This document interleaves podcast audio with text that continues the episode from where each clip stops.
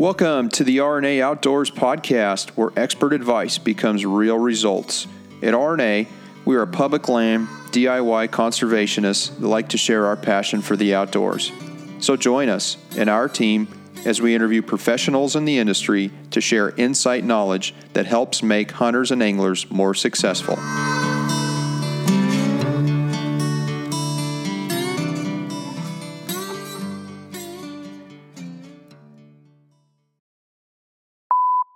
He knew he wasn't gonna be able to hunt, so he didn't even tell us until. came out here. And he he could have stopped us in Reno before we drove six hours away, you know. And then all we did is end up, you know, drinking beer, shooting guns, and driving Rangers. We saw a bunch of elk and deer, but it was, yeah. Speaking of, uh, you don't like Vegas. Me and the old lady walked in the Bellagio, sat down at a bar. Yeah, we'll have two martinis. Yeah, that's thirty six dollars. yeah, you can have these back. So I left the free wine area to follow you to chase you down. So I want you to know that. What were they serving?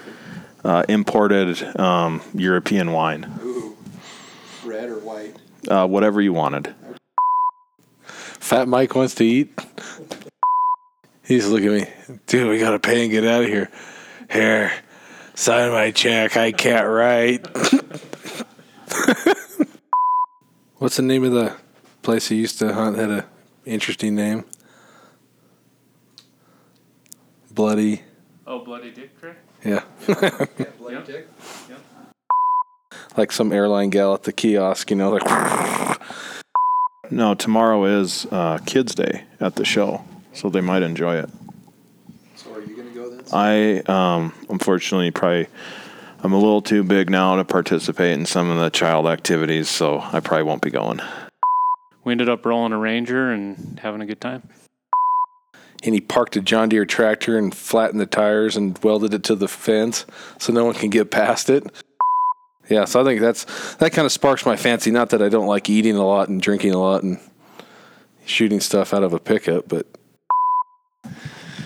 All right, well, I'm sitting here in the Grand Sierra Resort right now in Sheep Week in Reno, Nevada, and I managed to run into uh, three guys that uh, I used to go to school with in Butte, Montana Tech. And uh, it's actually kind of neat because uh, every time I come to Reno, I try to hook up with some of these guys and just have a discussion, catch up with them, and see how life's going, how things are happening. And we actually all were able to catch up at the uh, sheep show today, so that was a good time. So, sitting in the room right now, um, I've got three guys here that are going to give their introductions and talk about themselves a little bit. So, Seth, Uh, my name is Seth Alexander. I've known Lucas for about 12 years, you think? it's longer than that. Longer than that, maybe. Um, I haven't seen him in a few years. I've been gone from school for 12 years, so Uh, great to run into you at the sheep show today. Had my first time attending. Had a great time. I was walking down one of the exhibit halls and I hear my name like faintly, like Lucas.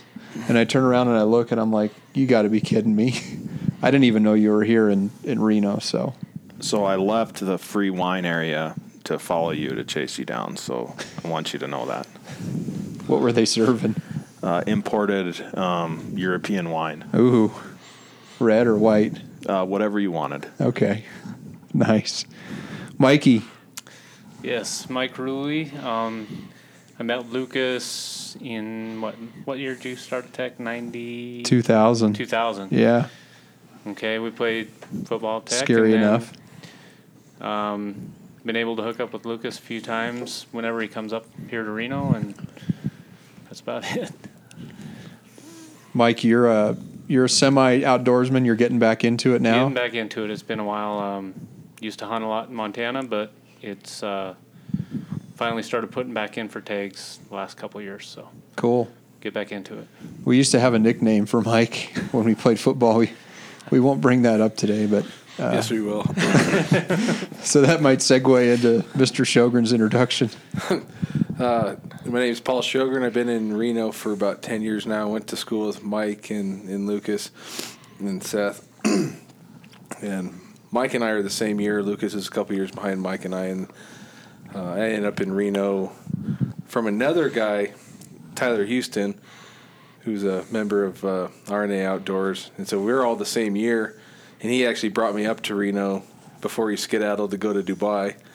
I've been here, like I say, ten years, and it's a really great place for outdoors. It's uh, Yeah. hunting opportunity is pretty incredible. I like Reno. I mean, it's for me, it's close enough to California, but it's not. But you've got really good fishing. I enjoy fishing on the Truckee on the California side. But um, is there pretty good hunting in this area? I mean, I Yeah. don't know. Is it is it like mule deer country or Yeah, it's it it's all mule deer. You can get an archery tag year, every year if you want. If you want the good rifle tags, you're going to wait a couple years. okay? You can get a, a wilderness cow tag every year if you want. Uh, bull tags, you're probably waiting. f- You know, normally probably seven to ten years. Wow. Is there decent elk in this area? Is it the Reno Tahoe Forest or is it? No, it's more out towards uh, like Elko, the Okay. center part of the state, the eastern part of the state, up by Jackpot. Okay, That's where I where I do most of my elk hunting. jackpot. In the Jarbidge Wilderness, yeah. Hit the jackpot and jackpot. So you wouldn't guess it looking at Jackpot, but about 20 miles from there, there's some huge elk herds. Yeah. So speaking of Tyler Houston and kind of that area of, of Nevada, I didn't didn't Tyler like draw a tag a few years ago and invite you guys up to go deer hunting with him? And how, how did all that end up? Uh, yeah, he did. Um, we went out. We had a had a really good time. Didn't didn't do a whole lot of hunting, but uh, you got to tell the story about the tag. yeah. So we, we all we all get ready to go out and help out Tyler with his his elk hunt and um, Deer. or deer. Excuse me. You're right. And um, we we get out there, and Tyler thought he had drawn a tag, um, but evidently there was a problem with his his credit card. He had switched credit cards, and the expiration date was different, so he didn't actually have a tag. And so we all drove six hours away and went up there before he finally broke it to us that he didn't even have a tag. So we ended up rolling a Ranger and having a good time. I'm sure it still was a good time. Is there's usually always a good time when you're with Tyler, but when I think it was, I don't even think he told me that story. I think you told me that story, Mike. That did. You guys all busted up there and we're getting ready to go mule deer hunting. And oh, by the way, guys, I and I think he even said he went to Nevada Fish and Wildlife and tried to contact them, and they basically hmm. told him, "Sorry, man, you're you didn't get a tag for this unit." So, so he did draw, but when he was overseas, something happened where his phone number they couldn't call him to contact him to get his current credit card, so they could hit his credit card and give him the tag. So it showed he was successful on the internet, but he never got the tag in the mail because he's like, working overseas. So he rolls up to the NDOW to get the t- replacement tag, pay the ten buck replacement fee or whatever it was. And they said, "Yeah, it says here you're uh, you're you're uh, successful, but uh, huh, there's something weird here." And so she starts typing away, like some airline gal at the kiosk, you know, like. and, she, and then she goes in the back and brings somebody else out. Well, uh, yeah, we couldn't hit your credit card, so you're you're successful. We couldn't hit your credit card, so you don't have a tag. So he came all the way from Dubai to go hunt, didn't have a tag, and he knew he wasn't gonna be able to hunt, so he didn't even tell us. but he still came out here. and he, he could have stopped us in Reno before we drove six hours away, you know. And then oh, all Oh, we did is end up, you know, drinking beer, shooting guns, and driving Rangers. And we saw a bunch of elk and deer, but it was it was still fun, but it was kind of Yeah, Paul, Paul and I went out there a day or two after they, the rest of the group had found out, but um, none of us, none of them let us know that he didn't have a tag, so they let That us. is so typical. Yeah. of Tyler, though. Yeah, I is. mean, I, I could tell some more stories. I'm not going to, but that just doesn't surprise me one bit that he thought he had the tag and he didn't have the tag and Oh. actually successfully drew it, but didn't have the tag in his pocket. That's funny.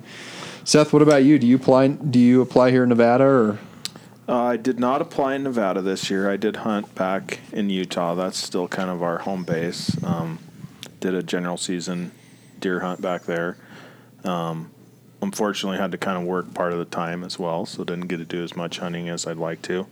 Uh, but I do do a little predator hunting out here. I'm working about 20 miles um, east of town, and I will say that there are probably more coyotes here than anywhere I've ever lived before. Really? Are you calling them in on a game call or? Yeah. Cool. That's not out by the, the cat house, is it? Uh, kind of Near the general area, but we try not to do shoot too near the cat house if we can avoid it. Is that actually still in? Is it still Oh yeah, there's two of them. Yeah. really? Jesus, I thought that was like a thing of the past, but Uh, crazy. Paul, you hunted this last year, Yeah. right? You had a pretty successful season. Yeah, I had a uh, up north uh, area 014, which is up by Gerlach, two hours north of here. It was a muzzleloader tag, uh, mule deer tag, packed in about two miles of this area. They kind of there's a private landowner that owns like a little corner, and he parked a John Deere tractor and flattened the tires and welded it to the fence so no one can get past it. Jesus. And so you're actually kind of hunting off and on private public land, but um, so anyway, we packed in there and there was a lot of deer in there. I shot a decent like 24 inch four point, Okay. Yeah. and then I had a, a doe antelope tag, and I also had a cow elk tag. So I shot the doe antelope a couple days after that buck, and then uh, in second week in October, I went uh, uh, hunt for that cow elk, and I was supposed to go with a group of people and pack into the wilderness, but end up having to do a bid, and I couldn't make it when everybody else was doing it, so I went myself. Kind of did a solo wilderness hunt, and everyone was telling me, "No, you shouldn't go. What if you shoot one? You're not gonna be able to pack it out." Well, I kind of made it a personal challenge. I'm gonna go in there and shoot one, pack it out myself, and prove everybody wrong. So, went and did that. Shot it on the second day, and then took the next two days packing it out. And I, when I got home, I Google mapped it. And I shot it five and a half miles from the trailhead. Nice.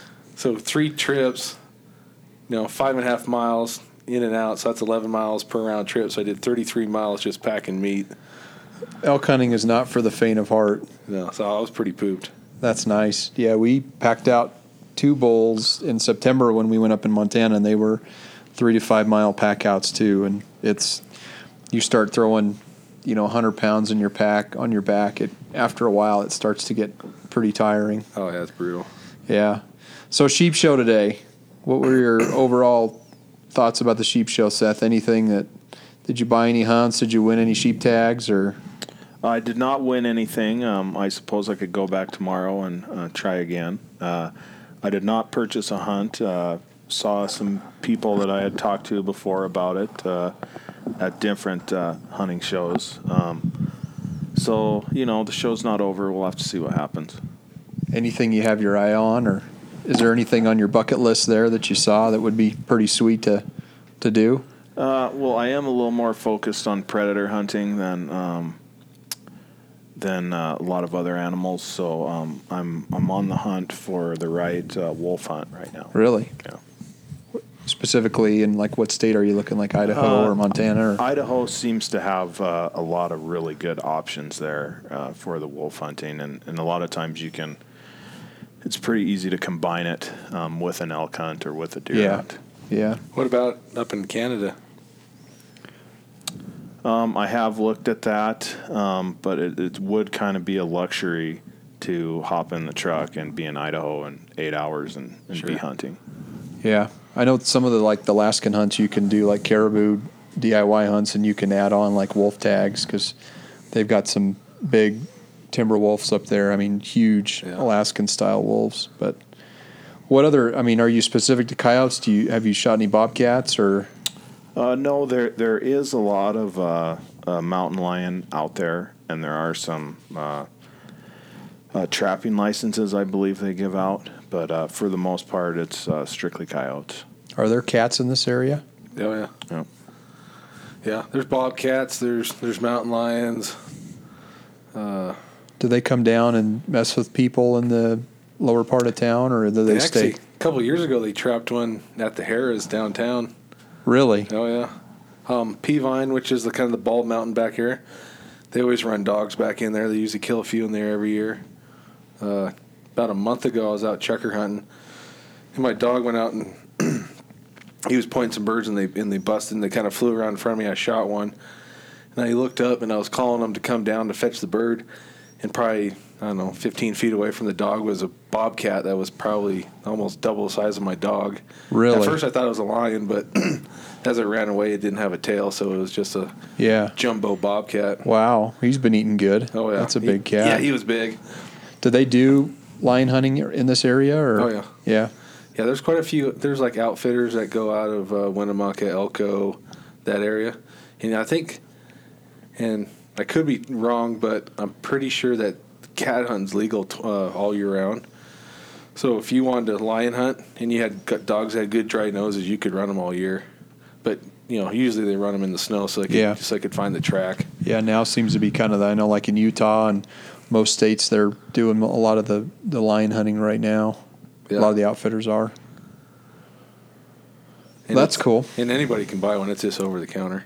Yeah, I like for us in California, you I could go hunt one in Utah or Idaho, but I can't bring the actual animal back in the state of California. Didn't the It's director against the law. Fish and Game get fired over that? Yeah, so he went to Colorado.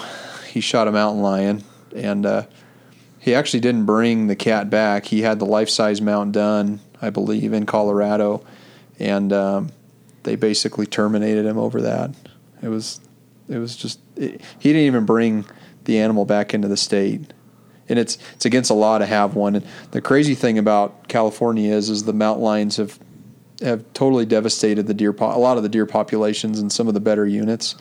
I was hunting in December uh, in the s- eastern Sierras, and uh, we had come across three different um, lion kills, I don't believe it. and two of the bucks were actually pretty good.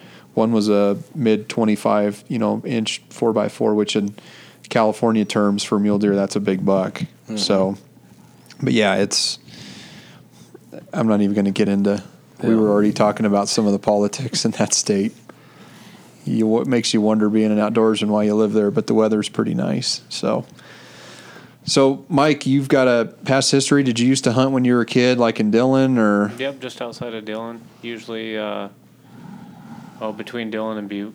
Mo- most of the time, we'd go every year and got our elk almost every year, and usually shot a deer. So, um, a fair amount when I was young, but uh, taking a, I don't know, 15, 20 year break. Sure. Starting to, trying to get back into it. Had a lot of fun when I went out with these guys out into, out in Wells, and so. Uh, thought I'd better start getting back into it. Yeah, I uh, we hunted a little around Dillon this last September, and there was a group of guys that were hunting the Centennials, and they were talking about how the wolves are starting to make their way into the Centennials, and then we dropped into the Big Hole, and uh, Tyler had heard wolf owls during the night. We didn't see any, but um, there's also been grizzly bears that have been coming into the Big Hole.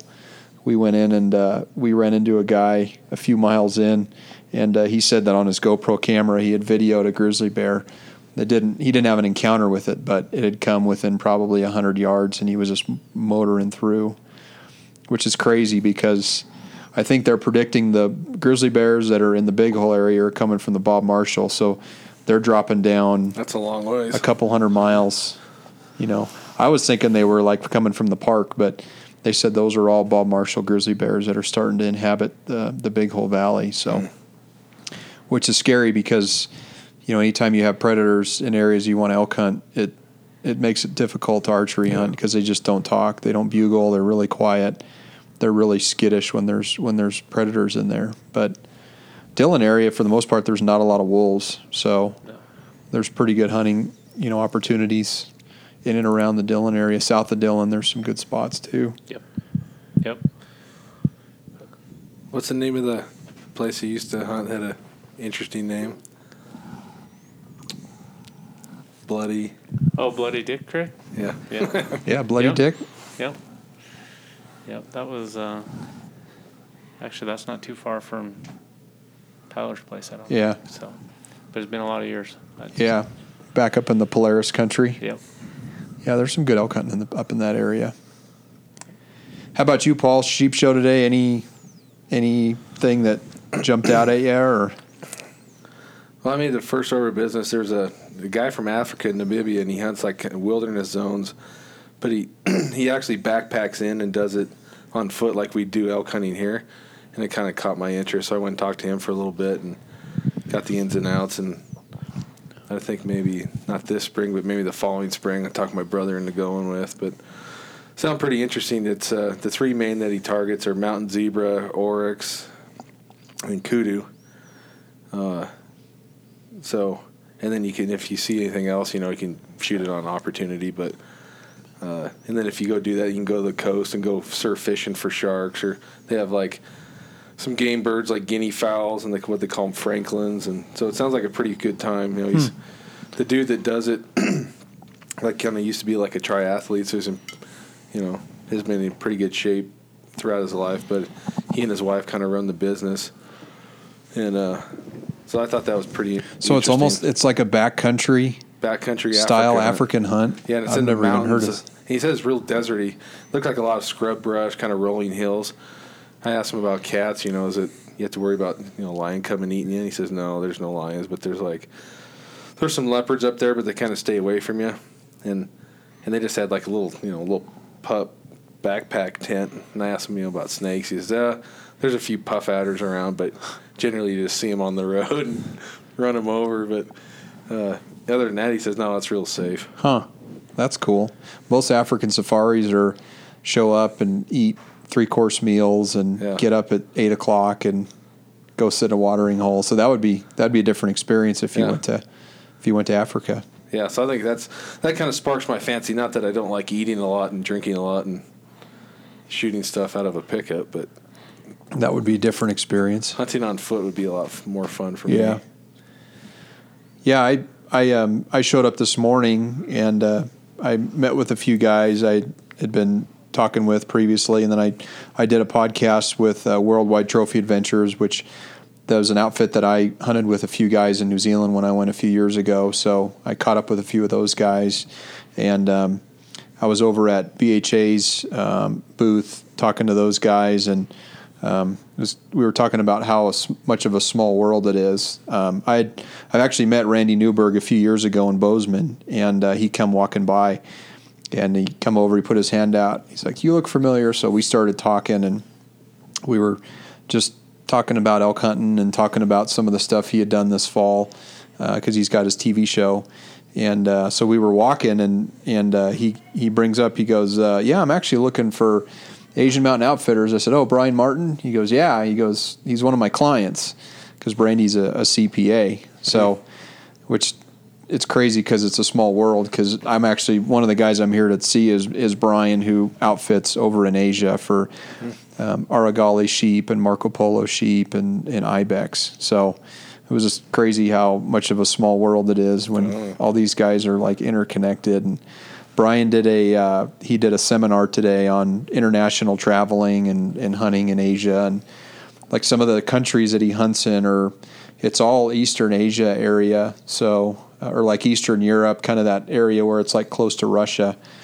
It's like pictures of like Afghanistan in the distance and um, Kyrgyzstan and Tajikistan and all those areas that that, that he hunts in. But he uh, he's an outfitter and a guy there. He's been taking guys there for like 15 years. He's a pretty interesting guy. But he was talking about you know getting ready and flying overseas and internationally. It's it's a different game when you've got to you know bring weapons with you and you're flying uh, internationally than um, like if you're just flying you know to Florida to go shoot some pigs or something. It's it's a totally different ball game when you go internationally. So he was talking about that, and um, so I sat through that seminar, uh, and then um, I met up with these guys. Oddly enough, I knew Paul was coming to the show. I didn't even hell, I didn't even know Seth lived in Reno, and it was kind of cool to to hook up with these guys. And then uh, I met up with another guy that uh, is a friend of uh, a guy that I know who's actually my neighbor, uh, Dan Adler, who's the owner of Diamond Outfitters in Arizona. So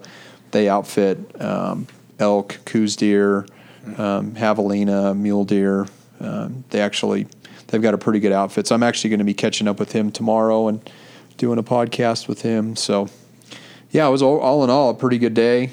Um, didn't win a sheep tag, didn't win the twenty five hundred dollar raffle, which we were all standing around waiting to hear one of our names. But it's pretty crazy when you look at the odds for trying to win one of those raffle tags at these events. You're better off applying in Idaho or Nevada to try to draw a sheep tag because it's mm-hmm.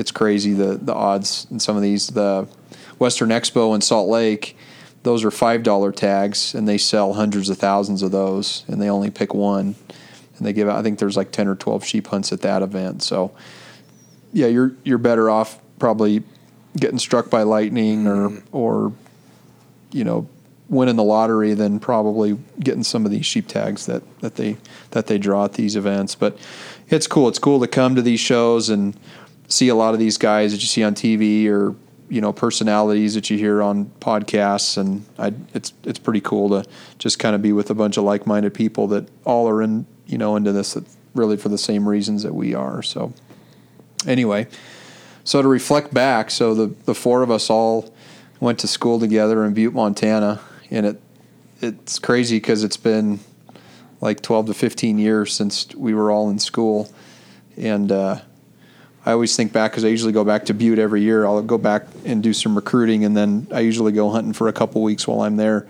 and uh, it never ceases to amaze me the people when I go back that are still in Butte. Like, you just got to show up to the VU, and you know who are you going to probably still see at the VU? Tom's still there. One time I went back, Peach was there, like sitting at the bar in the same spot that he was like No way. 15 years ago. He oh was visiting, but it's just Scotty Manzani. Oh yeah. I'm sitting at the bar and I like literally get lifted off my chair and there's Scotty. I mean, it, it's just you got to love Butte, but it's just amazing when you go back. It's like people just don't leave there. No. It's crazy. Shoot, I haven't been back in years. They had a good football team this year. Yeah, Did you guys good. follow them? Yeah. Followed them. Yep. Yeah, they had. Um, I think they made it to the semifinals and played in Georgia and Yeah. got beat, but they had a really good season. Yeah, they're playing without their running back and their uh, and their quarterback when they went down there. Yeah, running back broke his leg, and I think he was still an All American running back too. Yeah.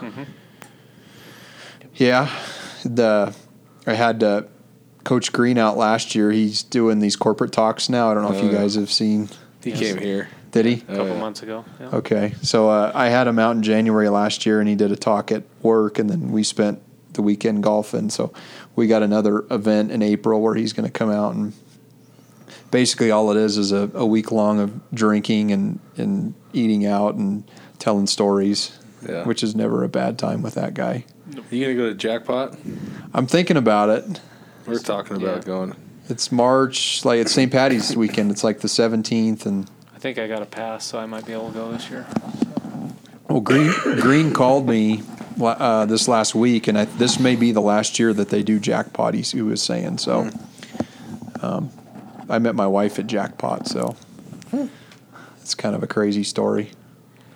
The one time I went, Yep. Met Roy. yeah, I met my well at the time. My girl, well, she was my she met her, then was girlfriend. We dated long distance, and then we got married. So Where is she living? she was living in Boise, Idaho. Hmm. So she was down there on a girls' weekend, and we were all there with shaved heads and you know '80s theme weekend. And I had I had a handlebar mustache. I had steps shaved in the side of my head. I had like an oblong object. You guys could probably know what type of object it was, shaved in the back of my head. Um, and I think I had by the end of the night, I think I ended up having on like Tanner Egan's corduroy jacket and uh, like Matt Vincent's uh, pants that Evel Knievel like once wore on a when he jumped over like Hoover Dam or something. It was it was a pretty epic night. Larson got on karaoke and tore the house down at, at Whiskey Pete's, so or at uh, or Cactus Pete's. So, have you guys been to Jackpot? Yeah. I've been through there a few times. Have you guys done the the Ore Digger weekend? On, Uh-uh. Nope. Yeah, you you got you got to check that one off your list. Yeah, it's we a good went through there a few weeks ago, and I think it was probably a lot tamer than Ore Digger weekend. Yeah, well, you can blink and drive through Jackpot. There's not a whole lot there. All the seniors, senior citizens, drive down from Idaho Falls, and that's where they go gambling. Is Jackpot, Nevada. So tomorrow, are you guys going to plan to hit the show tomorrow, or are you guys you guys Yeah. done with the show? I'm done. Don't know. Gotta. I might. Got to see what the kids are up to. Mike's family man. That's right. no, tomorrow is uh, Kids Day at the show. so they might enjoy it. So are you going to go then, Seth? I um, unfortunately probably I'm a little too big now to participate in some of the child activities, so I probably won't be going. you won't do the uh, Easter egg hunt or anything for the kids? No. I'm going to plan on going tomorrow. I've got a couple guys I'm going to meet with, and I don't know. I think the afternoon I'm just going to probably hang out. I don't think I'm going to stay all day. It's Yeah. you kind of go through and you see it once, and you know you see kind of the same people. But um, yeah, I'm still I'm still going to check it out tomorrow. I think there's a I think there's a banquet tomorrow night too that they're doing. Um, there was a banquet last night. I think tonight they're doing all the draws for the one percent um, sheep tags. So all the some of the raffles that were in the middle, I think they were doing some of those raffles tonight. So um, there's a ton of activities for these types of events. The shot show was last week in Las Vegas. I had a option to go to that, but I couldn't really get out of work for the week. And um, SCI is coming up. I think SCI is coming back to Reno. Next year? 2019. Is it 19 when it comes back? Yeah. Is it a five year cycle for SCI? I don't know. I think they they didn't they quit coming to Reno because they didn't have the flight connections that they needed to get all these high rolling people in here. But I guess they've done something to upgrade. But that's what they cited as the main reason they're coming back. Okay. I used to, well, when SCI was here, we used to come every year. And then when it went to Vegas, actually, Vegas is closer than driving to Reno, but I just, I'm not a big Vegas fan. Me neither. Yeah. I'd rather actually come here than Vegas. Yeah, that SCI shows something else. That that thing's amazing. Yeah. You know what's cool about SCI is when you go into the auction and just be like a fly in the wall in the back of the room and watch the hunts, how much people will pay for them, and the chinchilla coats and the you know the Montana silversmith bracelets. It's crazy the amount of money that they mm-hmm. that they you know will will raffle off and actually make for the cause. Some of the hunts too. I mean, you know you can buy you can you could easily go to the outfitter and purchase the the hunts for probably half the price that they go in those auctions but the cool thing about the auctions is is a lot of that money goes back into conservation too so not all that money is you know just sits uh, in the you know the SCI holdings or it doesn't go all it doesn't all of it doesn't go to the outfitters either so but yeah SCI is crazy Yeah, when we nuts. when it when it was here a few years ago, they had a big five um, from Africa mount that had all life size animals. Of had an elephant, had the rhino, had the hippo, had the whole big five, the lion, and it was all on one revolving mount. It was the probably one of the coolest things I've ever seen. yeah, huge. A life size elephant is is pretty big. So that's cool. And then uh, the I, ISE show is going on in Sacramento this weekend. So um, those are pretty big events that that that are outdoor expos. And then uh, in Salt Lake on February 16 to 19 is the um, Salt Lake show, the Western uh, Hunting Expo. So I'm going to be at that show. Uh, I've got quite a few guys lined up uh, on podcasts there. I've got uh, Corey Jacobson from Elk 101. I've got Jason Carter from Ep- Epic Outdoors. Robert Hanneman from Huntin' Fool, who uh, he's actually a Montana native. He actually lives in the Bitterroot. He's a good guy. And then John McGannon is a uh, wild game chef. So uh, I don't know if you guys ever read like Rocky Mountain Elk and some of those um, magazines. I know he he publishes. I think in Western Hunter too. He's he's a complete wild game chef. So he publishes recipes and like how to cook elk certain ways and how how to cook deer certain ways. So he's he's pretty cool. That'll be a different podcast to get a guy on for uh, for doing wild game, you know, eatery type stuff. So yeah, that'd be a good one. yeah, that'll be cool. And then who knows? Hopefully, some impromptu guys will be there that I can catch up with. But so anyway, what's the plan? What are we going to do tonight? Get some dinner. Get some dinner. That's right. It's crazy. If I'd asked you guys that 15 years ago at Tech, what would you have said? Get drunk. Fat Mike wants to eat. That's right. Get a 30 pack at the party shop for for like eight bucks. Yep. Yeah, have natural ice. Yeah, Natty Ice or Keystone Ice, and We used to do the the uh, Century Club. Did you guys do the Century Club? No, I never did do that. I know Yeah, Tyler did it. Yeah, you did, did it with it. Tyler, didn't you? Did you Yeah, I do it the time that we did it with Paul Stewart, who tried to do it with Jack Daniels? Were you there Are you at Jet kidding me? Swartzrock's house? Yes, I was. Yes, I was. Do you remember him after about shot fifteen? Vaguely.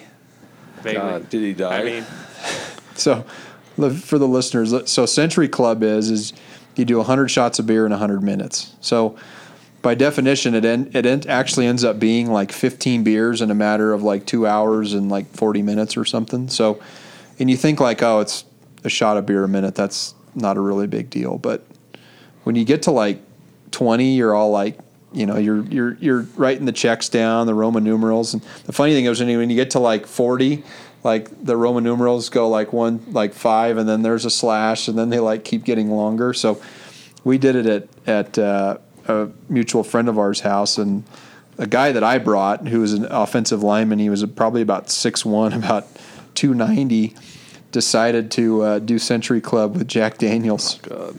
So we're all doing shots of beer as he's doing shots of Jack Daniels, and he actually he rallied for a while. yeah. He And then for a, I think by the time we finished, he was in the kitchen, passed out, face down, in Swartzrock's floor. I mean, mm-hmm.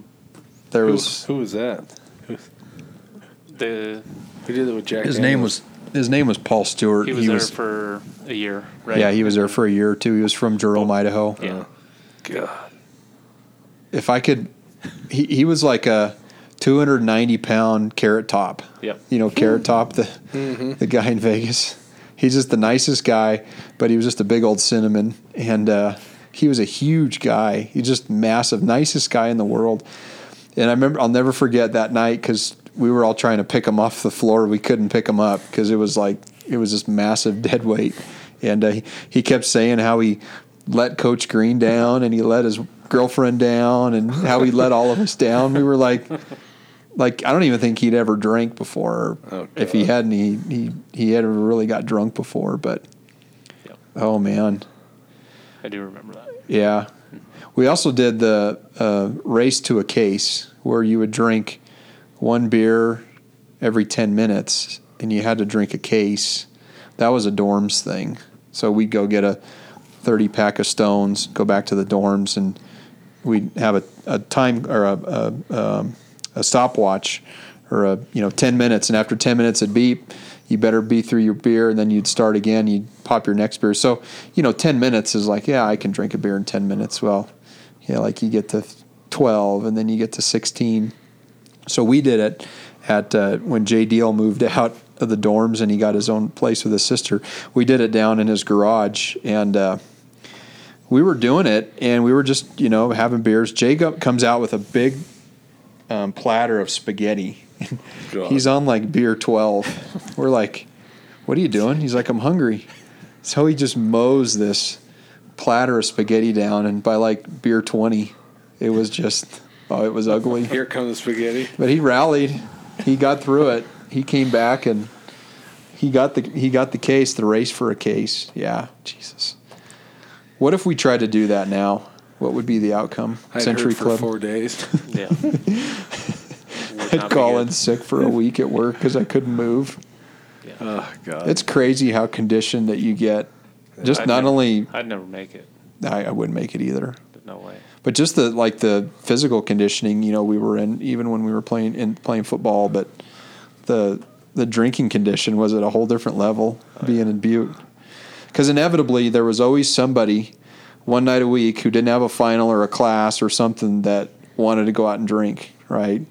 All right, I'll go out. So you you go out and you get you know dollar well drinks or you know dollar fifty beers. And you end up passed out on the floor of the M&M Underneath the urinal, spread underneath eagle. the urinal, spread eagle. Who have did to have that? Your friend signed your check for you so you could pay. Yeah, That sounds like a story. that happened. Yeah, Shogun had to sign my check for me. Couldn't uh, couldn't write. And then I let him sleep on my couch after he'd passed out underneath the urinals at the M&M. Was that before or after the garbage omelet? I don't remember. That was after you That was ate. after. Yeah. Jesus. He's looking at me, dude. We gotta pay and get out of here. Here, sign my check. I can't write. One of the best things that I remember about being in the VU was Thursday nights. It was always like the college night or whatever. You go in there and like put your debit card up. I remember one time, I was like, "Oh yeah, put it on my card." I bet I probably had, I should have had probably a hundred. I remember going in the next day to get my card because I was absolutely sloshed. I walked in there, and I grabbed my card. and Rick Zawani was in there. It was Sunday afternoon, and uh, he goes, "Yeah, here's your card, um, eight bucks." like, sweet. Like, how do you, nowhere ever anywhere else in the world but Butte can you go in there and buy two drinks and walk out of there, you know, walking on your lips. I mean, I swear Butte's the only place you can do that. I used to go down there for. They said that uh, the beers for a buck in the in the corner. There was like Rainier Lights. PBR. I think that no PBR. That was that was like premium. Yeah. it was like it was like- what else was it like? Schmitz. Yeah, shit like that. And it Animal was- beer. and, uh, went in there with five bucks and I usually bought every other one back. So you get five beers and then they buy everyone back. So you get at least seven or eight beers for five bucks. yeah. I mean, yeah, where else in the world can you do that? you can't do that anywhere else. I don't think I've ever gotten a free drink in, in California ever. No. You get two drinks and you sit down. It's like, oh, that'll be nineteen dollars and fifty cents. Yeah. Speaking of, uh, you don't like Vegas. Me and the old lady walked in the Bellagio, sat down at a bar. Yeah, we'll have two martinis. Yeah, that's thirty six dollars. yeah, you can have these back. Yeah, it's like, or if you just go sit over here and put ten dollars in the slot machine, it's free, right? Yeah. To some on some of the video casino casinos that have video poker, but oh, it's crazy. My wife and I'll sit. We'll sit and play like Keno, like five cent Keno, and get drinks, and then people will come blowing in like, "Hey, I need two vodkas, da da da da da," and they'll pay like sixty bucks for the drinks. It's like just you know throw a five in and play some Keno, get a drink, and walk away. But not everyone thinks like me. Mike, I remember another story about you in college, Uh, but yeah, we won't. There's lots of stories about His me in birthday college. story? the birthday cake. Yeah. No, I, No, no, no. Yeah, yeah, there's we- lots of stories we about won't- me in college. We, we won't talk about that. Paul, you want to grab me another one? You bet.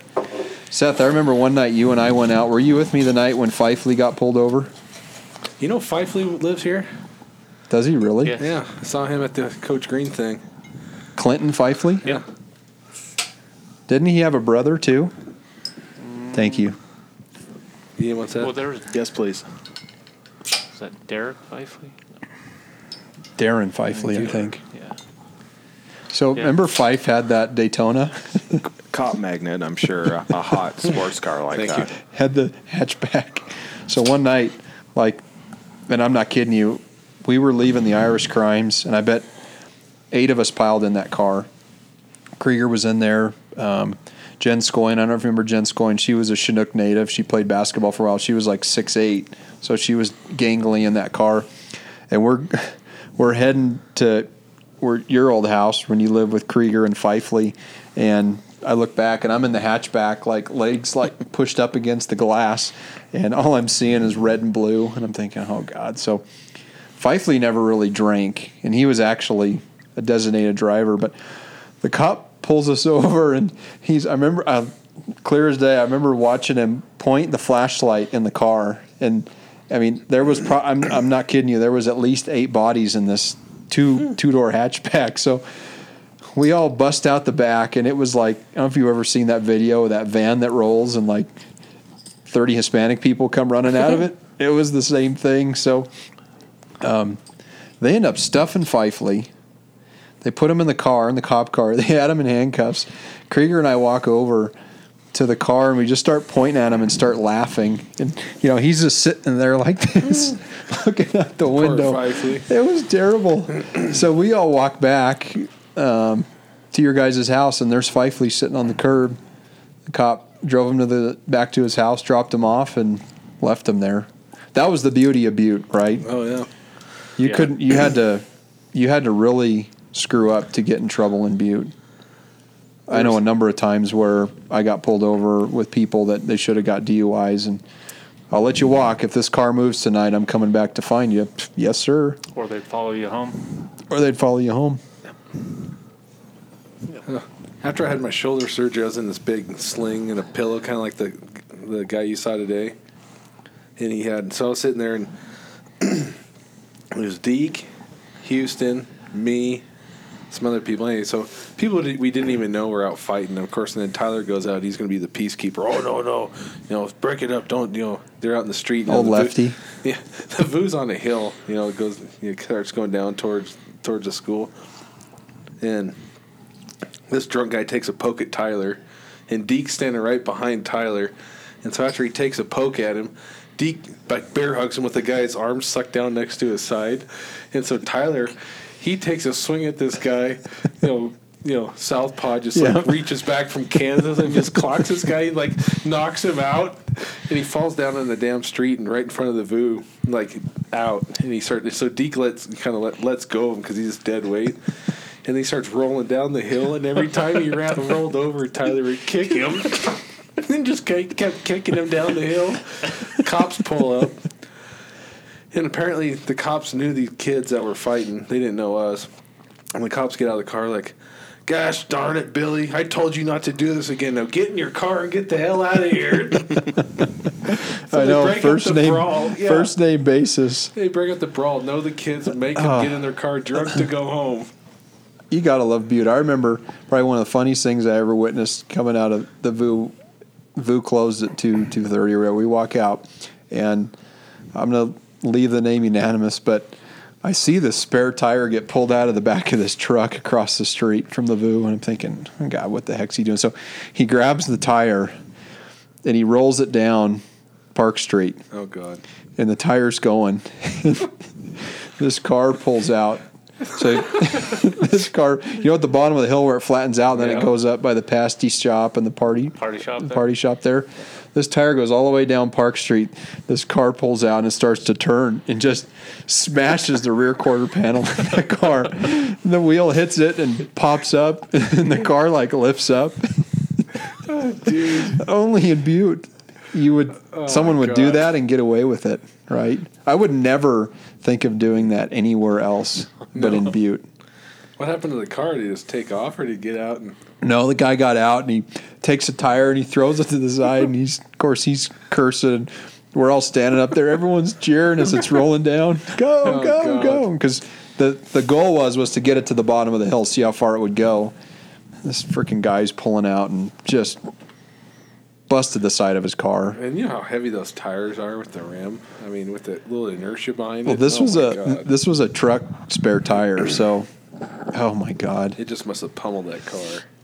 it did. It was like a Ford Taurus, and the back quarter panel just exploded.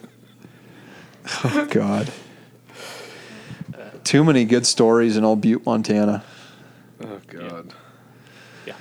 So, 2017, do you guys make any resolutions this year, Seth? Uh, no resolutions. Try not to pick up any new vices. Vices. Yeah. You elaborate on that. I I'm not sure I really can. Uh, just uh, keep up the clean living. Smoke No, less crack? no more bad habits. Yeah. Did you get weaned off the sauce or what? No, I'm gonna go ahead and keep that as a habit. Okay. What about you, Mikey? Any Um, no major anything for the new year? No, no, just keep plugging away. I don't really have any major goals or resolutions for the year. So. It doesn't even feel like. I mean, I always look at back and reflect on the years. I don't even know where 16 went, and here it's 2017, Yeah. and it's just. Is it crazy or is it just me that the days and the years keep going by a little quicker? Go by quicker. It's hard to keep track. I know every year I throw a pack on my back, my knees hurt a little more. I know that. Mm-hmm. Going downhill hurts a little more. And I tell people I will go uphill any day of the week before I'll go downhill. And I know people think it's crazy, but man, putting 100 pounds on your back and going downhill is is brutal torture, in my opinion. I'd much rather go uphill. Yeah. You know, But- I used to make fun of the people that did it with those trekking poles. But when you got 100 pounds on your back and you got those poles, man, they are nice. That is the only way to go. I'll tell you, one of the probably the most valuable things in my pack are my trekking poles. I had them this last fall, and um, we were packing out those elk, and of course Tyler and my other buddy I brought up, they were they were giving me crap about it, but I was like, "Here, Yeah. take them off." I give them to them. When you're going uphill and you're just grinding, Yeah. there's nothing better, and even going downhill, they Yeah. take a lot of pressure off your off your legs. Yeah, that's when I like them. Is going downhill loaded. It just keeps you upright. Yeah. so it takes a lot of stress off your back and your knees.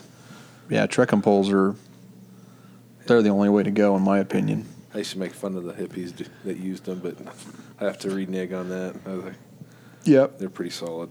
No, our we used to go hike Yosemite Falls every year, and um, there was always the folks that had on all their Patagonia gear, and you know they had long hair and they had trekking poles, and but see that's like all granite, so it's like to me like trekking poles there aren't as I mean that's they're not as forgiving I guess because you're walking on hard surfaces and on that hike, but when you're in the mountains and it's soft surface like that, I, there's nothing better than a good set of trekking poles. What else? It's a digger reunion. Or a bunch of old farts. Yeah. I know. We got to ask for we got to ask for permission to Where was quarter beer night? Wasn't there a place that had quarter beer night? Was it silver dollar. the scoop? Yeah, The that's Scoop. what I was thinking of. Yeah. Down on the. The scoop. Yeah. Wow. Ooh. I was trying to remember that name for somebody the other day, and I couldn't remember it, and it just popped in my head. That was my 21st birthday right there. At the scoop. The Moose Scoop. Drill. Moose rule. Yep. How'd your night end up? Not good. Not good. Mike, when did you go out and the and the nights ended up okay? Not very Not often. many? Not very often. God, the scoop. You know the crazy thing about Butte is is there's three bars on every freaking corner and there's ten in between everywhere you go. but there's nothing as good as the Party Palace, in my opinion. The Party Palace. Yeah, down just down from the um, the M and M on the corner. Oh. I don't know. Did you guys ever go to They- the Party Palace? They opened that like when we were like juniors or seniors. We never really went in there much. you were lucky to have a full set of teeth in the whole place, even when it was packed. We were. Oh, uh, the That Party includes Palace, dentures. yeah. That was right around the corner from Yeah. the M&M. Yeah, I was right never down. brave enough to go in there. I don't think. Yeah. Why not? we got to be Maloney guys. I, at least I did. towards the Maloney's end. wasn't bad. Did the KC Irish. a lot too. KC was good. Yep. All the all the rats were in the KC. Yep. Or the club. The Club 13 was big Yeah, for a while. that was Yep. Butte Rat Central. Yeah. Yeah. What was the place um, just down from Butte High? I I got in there when I was like 14. I came and visited my brother as a freshman. The Mint. No, it was right down from Butte High. The Um, Scandia. Wasn't the skank. Yeah, dude. Wasn't the skank.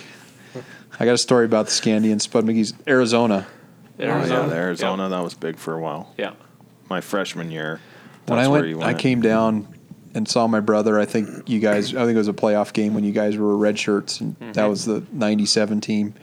And I got into that place, Arizona. I was, I think, I was 14 or 15, and absolutely mesmerized at like life at that age because, like, not many kids get into a bar at the age of 14. But That's why I ended up going to Tech is because I went for a recruiting trip, and went to a basketball game, and uh, Brian Larson was taking Danny Green when Danny Green is about this tall, and people are shooting free throws. They're throwing them up in the air behind the, the people throwing the the free throws, you know.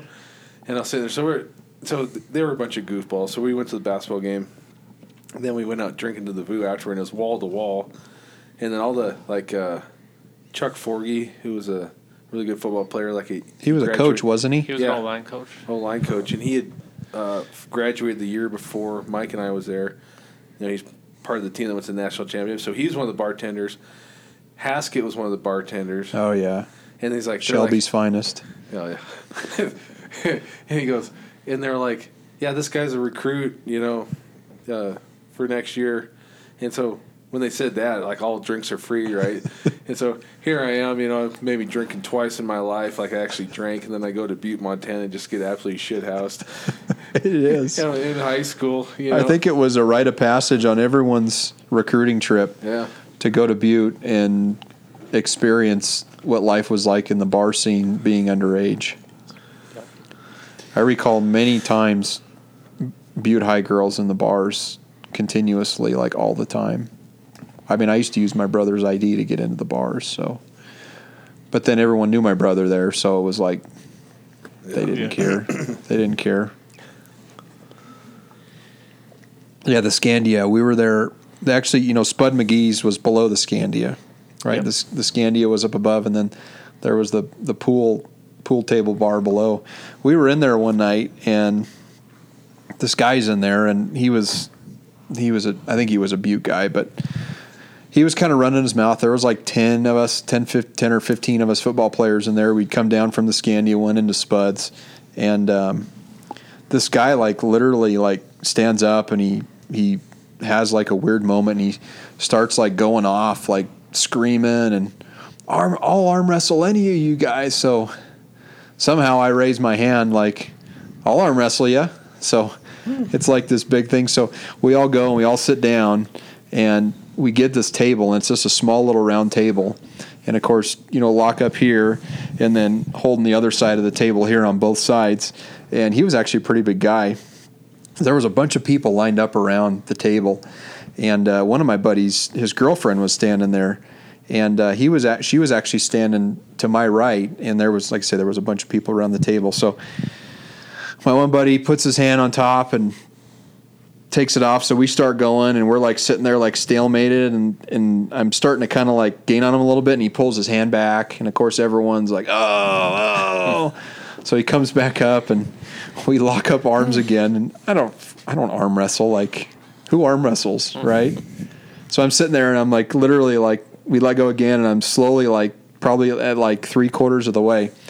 The guy pulls his hand back, goes to throw a punch at me, and I do one of these things, and that chick's standing right there and just wham, knocks her out cold. so, like, 15 of us just jumped this guy, right? And you're talking about Tyler kicking the guy down the hill. Hmm. We just, we curb kicked this guy and we whooped the crap. She was done. She, she, she instantly had a black and blue eye and her nose, like her septum was like deviated because her oh, nose was like God. Oh. absolutely just throttled her. Who was this? That gal? was Butte, some rat, Just some Butte rat? guy in there all by himself, drunk, raising hell. dude. But like, like you would only tell that story in Butte, or you would only see that, or that would only happen in Butte, right? Yes. Yes. Doesn't happen in Bozeman.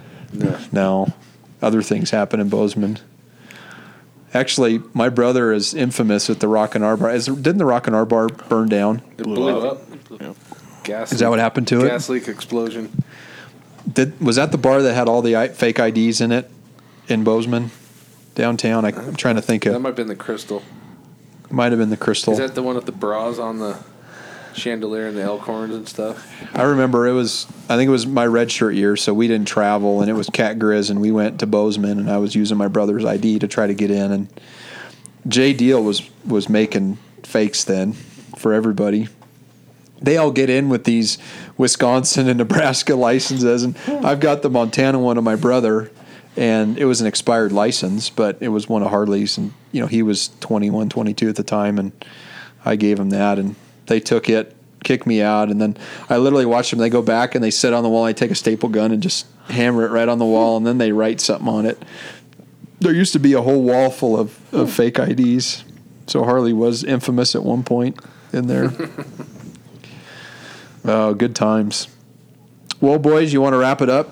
Sure. Not literally, but figuratively speaking. So, closing comments, Seth. Anything? Anything you Uh, want to say? Thanks for letting me participate in participate in your uh, podcast. Participate. That's a No, new whatever, word. Whatever it was. Yeah. No, you were an active. Uh, you were an active participant. Thank you. Yeah, just let me know when you need me to come back. Yeah. What I'll probably do is I'll probably schedule you for a Skype phone call so you and I can sit in, at a screen and look at each other All right. and talk about coyotes and wolves and predators. I actually like predator hunting. I've got a bobcat on my um, on my uh, my game cam right now that I've been trying to track. So Mike, anything to close out? Yeah, it's always good to get together with you guys. So it's good to see you again. Yeah. Don't get together with these guys as much as I should, even though I live in the same spot. So, it's good. So you're using me as an excuse to That's- bring everyone together. That's right. That works. Hmm. That's all good. Ricky, what about you? No, nothing earth shattering. Shit, I haven't seen you since college Yeah. or Vegas. Christ was a kid. The time in Vegas where you had like the mullet going down. Yeah, I've had multiple personalities. We were talking about a trip to Vegas that we, we- couldn't we even must- remember which one it was. we must have been, well, I, we- I drove, yeah. and I just know because I got a flat tire in Vegas. That's the only reason I remember that. And I remember I ran out of money, and I had just graduated college. And that's about all I remember from it. It's scary Wow, when seriously? the trips to Vegas are a blur. On that trip, he picks me up in Bakersfield. I had- I think I had a 30 pack of Busch or something.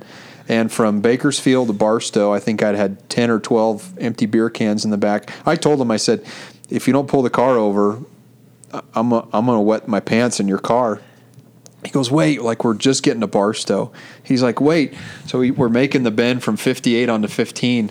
I literally kicked the door open and just, so he pulls over and I couldn't hold it anymore. Like I literally, it was gonna, it was gonna come out my butthole if it didn't come out the front end. It was that bad.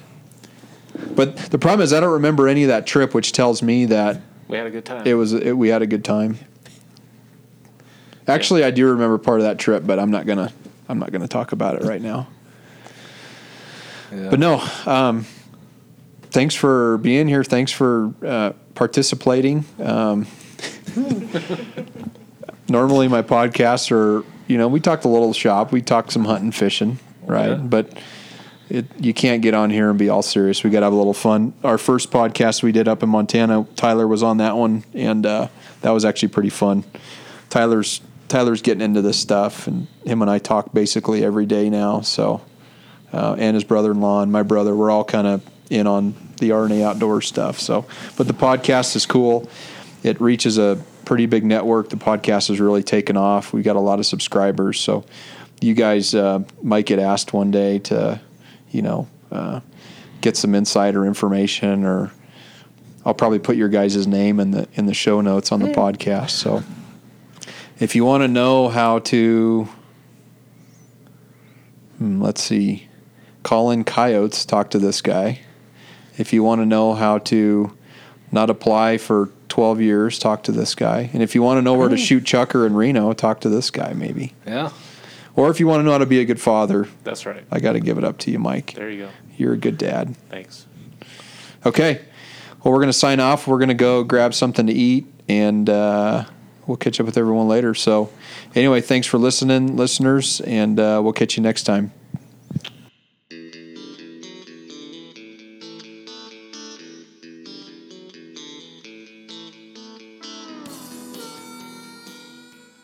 Hey, everyone. This is Lucas Pa, host of the RNA Outdoors podcast. Please check out Podbean and iTunes. If you have an iPhone or iPad, go to Podcasts app on your device, search for RNA Outdoors, and hit the purple subscribe button. When doing this, it'll automatically upload when new podcasts are loaded and they will download into your queue. For Android users, you can access the podcast through Podbean, Stitcher, or just use our website, www.rnaoutdoors.com forward slash podcast. In addition, under the RNA Outdoors podcast channel, please leave a review and a five star rating. These reviews help boost our popularity and outreach. You can also follow us on our social media outlets Twitter at RNA Outdoors, Instagram at Rod N Arrow Outdoors, and Facebook RNA Outdoors. All links are in the show notes as well. If you like what you've heard, we hope you'll pass along our channel to your friends and colleagues. Keep up the good fight. We cannot sit by and watch the public lands devoted to wildlife protection wither away. There's simply too much at stake. Make your voice heard, speak up, get involved with conservation efforts, and know that every little bit helps. As we say on the mountain, see you guys on the next ridge.